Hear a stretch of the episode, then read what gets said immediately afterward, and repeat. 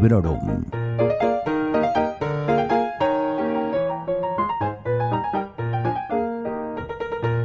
Bienvenidos y bienvenidas a Librorum Podcast. Soy Vanessa y hoy me he animado a hacer un book original de Juan Naranjo, el artista antes conocido como Juanito Libritos. A Juan no le gustan los book Varias veces lo ha comentado en su canal de YouTube. Pero es que además, recientemente he sabido que tampoco es que sea muy fan de la Navidad. Así que el hecho de que haya ideado este tag que reúne ambas cosas, pues me ha hecho muchísima gracia, me ha parecido una fantasía y por supuesto he querido formar parte de, esta locura. En el caso de que seas totalmente ajeno al panorama de Booktube y o al panorama literario español, Permíteme que te cuente que Juan Naranjo es el autor de Mariquita y un booktuber de éxito con un canal del que yo personalmente no me pierdo un vídeo desde hace años y recomiendo que tú hagas lo mismo.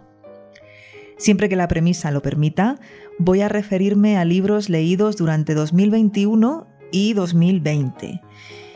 Y ya está, no tengo nada más que añadir, así que empiezo ya.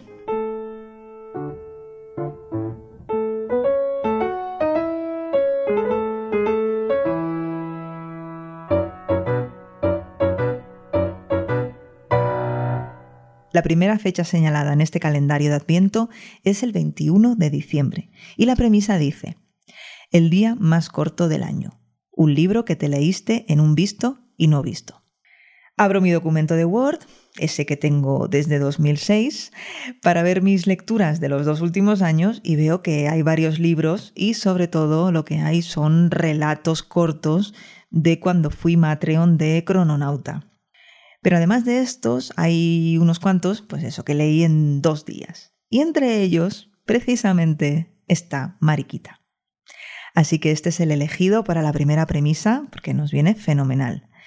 Mariquita es una obra autobiográfica de Juan Naranjo, quien también se ocupó de ilustrarlo. Es un libro que recuerdo como una montaña rusa de emociones, como se suele decir. Es un libro que te hace reír, te divierte, te toca la fibra a muchos niveles. Puede hacer que se te salten las lágrimas, te puede hacer sentir rabia, indignación. Vamos, es un libro que os recomiendo a todos y a todas y del que publiqué reseña en el episodio número 74 de este podcast. La segunda premisa es el 22 de diciembre, El gordo de la lotería un libro voluminoso del que merece la pena cada página. Y este no tengo ni que pensármelo. Este es Palabras Radiantes de Brandon Sanderson.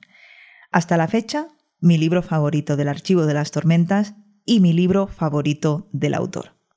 Es la segunda parte de esa gran saga que tiene a tanta gente enganchada, que a mí me ha dado buenísimos momentos y momentos también de mucha decepción, y que a pesar de estos últimos es una saga que recomiendo a todo el mundo que sepa disfrutar de una buena novela de fantasía épica. Al igual que Mariquita, lo leí en el último cuatrimestre de 2020, que a pesar de ser un año para olvidar eh, a muchos niveles, en cuestión de lecturas estuvo muy, pero que muy bien. Ah, y de palabras radiantes también os dejé reseña, una reseña muy entusiasta, muy de fangirl, en el episodio número 71.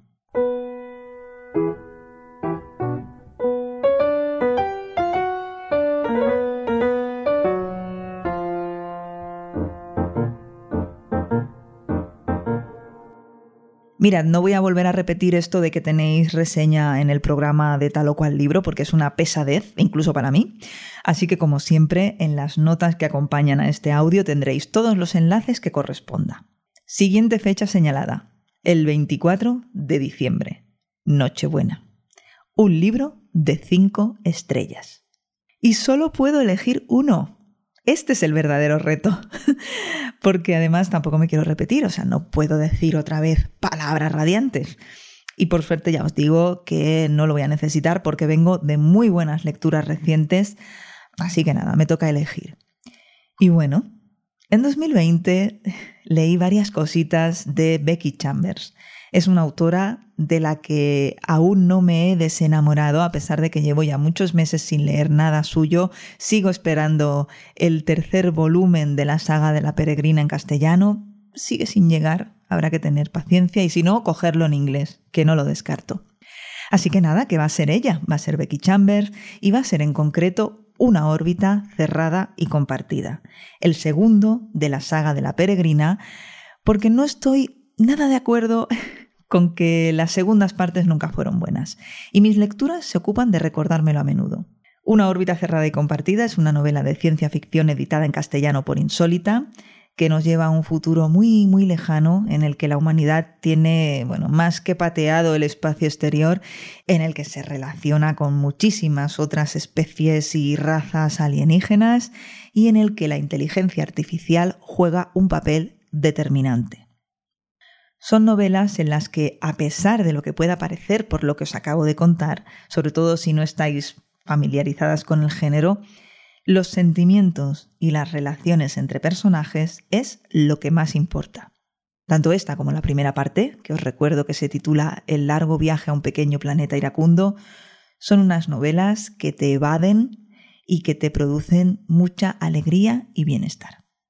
Y si esta noche es Nochebuena, mañana es Navidad, saca la bota María y vamos con la premisa del día 25 que dice, ¿qué libro has regalado mucho? Y aquí Juan se me jode el invento, con perdón, porque no hay un libro que haya regalado a más de una persona, que yo recuerde.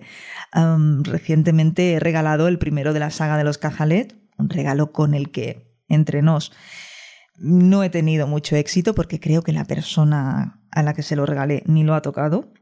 Con mi sobrino ya desistí de regalarle libros porque no solo es que no le guste leer, es que el hecho de recibir libros le produce tal rechazo bueno, y a Carlos sí, a Carlos sí que le he comprado varios libros, como es la biografía de Duff McKagan, por ejemplo, que por fin ha sido traducida al español, pero creo que no puedo responder a esta premisa tal y como se espera.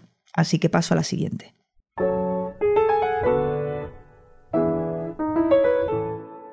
«28 de diciembre, Día de los Inocentes. Un libro que te pareció una tomadura de pelo». Me voy a quedar con el primero que me ha venido a la cabeza, no quiero darle más vueltas a la, cuestión y ha sido una de mis eh, decepciones, de mis desengaños más recientes. Me refiero a En una casa blanca a la orilla del mar, de Abril Camino.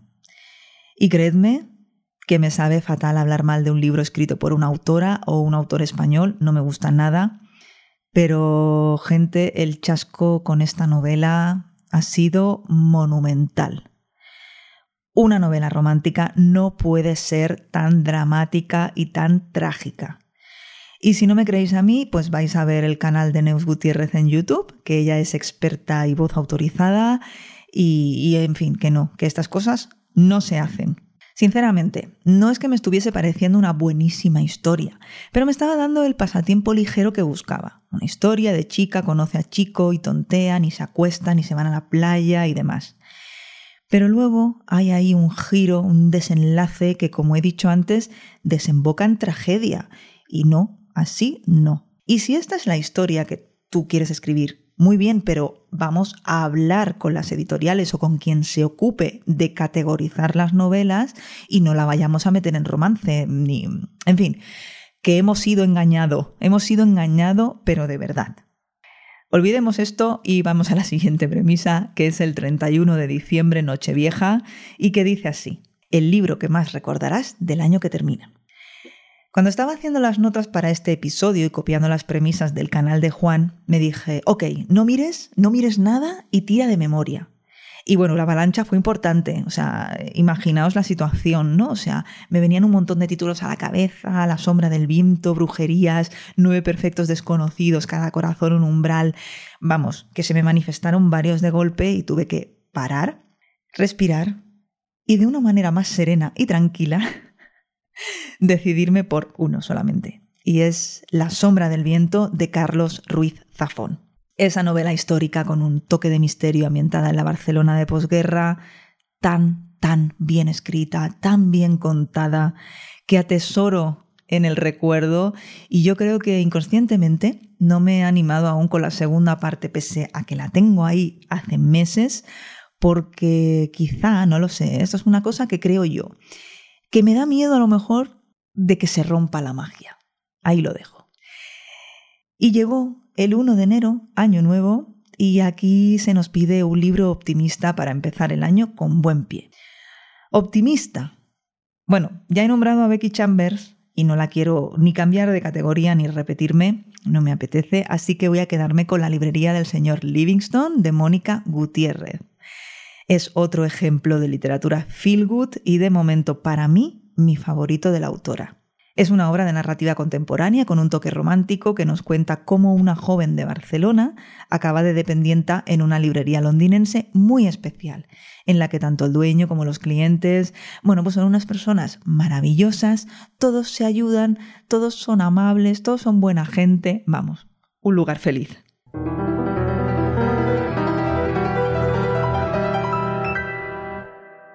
...5 de enero, Cabalgata de Reyes un libro juvenil disfrutable a cualquier edad. Pues mirad, tras haber leído Cada corazón un umbral y ahí abajo entre raíces y huesos, he de decir que lo de literatura juvenil mm, a veces es muy relativo, ¿eh? porque yo de juvenil tengo el espíritu, otra cosa ya no sé. Y en realidad leí estas dos novelas de Shannon Maguire en este mismo año, con 42 años ya, y no por ser unas historias consideradas como literatura juvenil, me parecieron ni menos ricas ni menos complejas, vamos, es que ni de lejos. Así que voy a quedarme con esta novela o estas dos novelas que forman parte de la misma colección, que pertenecen al género de la fantasía y que no solo nos cuentan una historia preciosa con unos personajes muy chulos, sino que además nos invitan a reflexiones muy interesantes y creo que tanto el público adulto como el adolescente las pueden disfrutar a lo grande.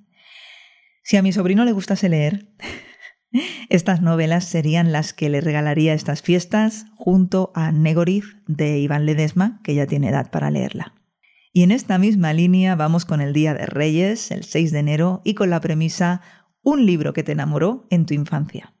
Voy, Relatos de Infancia de Roald Dahl y Las dos Carlotas de Eric Kastner. No me voy a extender mucho más porque el primer autor os suena seguro, y del segundo libro ya he hablado en el podcast. De hecho, de ambos libros hablé en el episodio sobre mis orígenes como lectora, del que también os copiaré el enlace en el post. Y terminamos ya. 7 de enero. Empiezan las rebajas. Y aquí he de decir un libro que cura la bajona. Bueno, qué suerte que he tenido este año en este aspecto, porque me vienen varios a la cabeza sin tener que consultarlo en mis notas. La Biblioteca de los Sueños Imposibles de Lynn Rina, si os va el romance histórico, y Brujerías de Terry Pratchett, tanto si os mola Pratchett como si no lo conocéis. Porque estoy segura de que si no habéis leído nada del autor y os metéis en su mundo a través de esta novela, lo vais a pasar igualmente de miedo. Así que mirad, os dejo dos opciones que quizá, bueno, es un poco trampa, pero eh, nadie se va a enterar. Y ya estaría. No os perdáis, por favor, el vídeo de Juan en el que presenta y él mismo responde a todas las premisas de este Navitac y que os voy a dejar, por supuesto, enlazado en el post en sons.red que acompañe a este episodio del podcast. Y por mi parte creo que ya me despido de vosotros y vosotras hasta que os traiga el episodio con mis mejores lecturas del año. Mm, bueno, eso será si no me entran unos deseos irrefrenables de grabar otro episodio y publicarlo con alguna reseña u otra cosa, que la verdad lo dudo, porque si quiero hacer una reseña, mm, las reseñas pues son atemporales, puedo esperar a publicarla en el mes de enero. Así que en principio todo apunta a que este Navitac, ideado por Juan Naranjo, es el último Librorum de 2021 y que nos escuchamos en 2022 hablando, por supuesto, de libros. Muchísimas gracias por estar ahí. Os deseo unas muy felices fiestas y unas muy felices lecturas. Acabas de escuchar Librorum, un podcast alojado en Sons, red de podcasts. Encuentra mucha más información de este episodio en nuestra página web, sons.red barra Librorum. Y descubre muchos más podcasts en sons.red.